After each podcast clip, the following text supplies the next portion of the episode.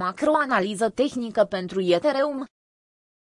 Performanța afișată de Ethereum pe parcursul anului acesta s-a dovedit a fi mult mai slabă decât cea E T H/U S D, din cauza că moneda aflată pe locul unu a adunat toți cumpărătorii. Un alt factor decisiv este lipsa de performanță pe care E T H B T C afișează atunci când B T C U S D crește. Spus mai simplu, Ethereum se depreciază față de Bitcoin atunci când Bitcoin se apreciază față de dolar.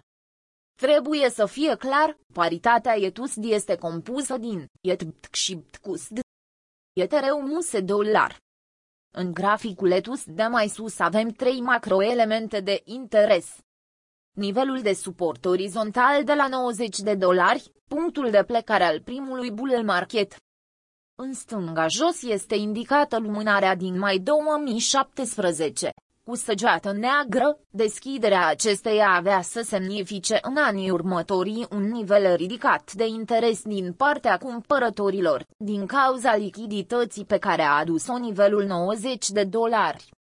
Cumpărătorii au ofertat mai apoi de fiecare dată când prețul a atins zona respectivă, decembrie două mii optsprezece. În bear market și martie două mii douăzeci, cu ocazia pandemiei globale care a afectat lichiditatea piețelor.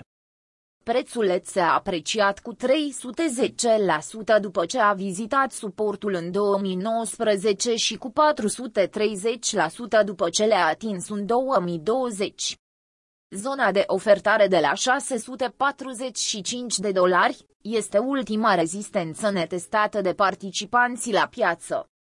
După ce Ethereum s-a depreciat cu șaptezeci și cinci la sută din ianuarie până în aprilie două mii optsprezece, de la o mie patru sute douăzeci și cinci de dolari ultime hig la trei sute cincizeci și opt de dolari, cumpărătorii au reușit în următoarele patru săptămâni să dubleze prețul E T H până la noul maxim de opt sute treizeci și opt de dolari.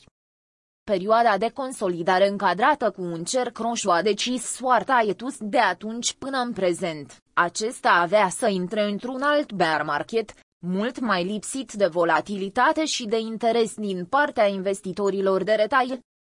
Prețul nu s-a mai întors de atunci să retesteze nivelul de rezistență, însă acest lucru este posibil să se întâmple, având în vedere seria de higher highs. Seria de higher highs, pe care prețul a format-o din două mii nouăsprezece până în prezent. Urmărind graficul de mai sus, se pot observa celelalte doi săgeți negru unde prețul a atins nivelul de suport de la nouăzeci de dolari, între acestea avem un punct de plecare al maximului din două mii nouăsprezece, pe care le-am evidențiat cu o săgeată albastră. Cercul albastru indică faptul că E T H U S D a învins ultimul maxim stabilind unul nou și menținându-se deasupra timp de cinci săptămâni. Ce se poate întâmpla acum cu E T H U S D? În urma consolidării sus menționate, prețul a transformat ultimul maxim, de la trei sute șaizeci și cinci de dolari, cu albastru, într-un nivel orizontal de suport. O situație similară cu cea din septembrie, când B T C U S D a transformat nivelul rotund de la zero de mii de dolari într-o zonă solidă de ofertare, înainte de a continua creșterea susținută către cinci mii de dolari. În graficele de mai jos, avem E T H U S D din partea stângă și B T C U S D din partea dreaptă. După cum a fost cazul în multiple scenarii de-a lungul timpului, Ethereum poate veni cu o creștere întârziată, în cazul în care paritatea este susținută și de o creștere din partea E T H B T C.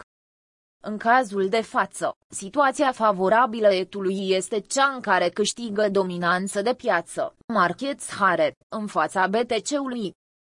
Graficele nu au intenția de a prezice prețul, rolul lor este educativ,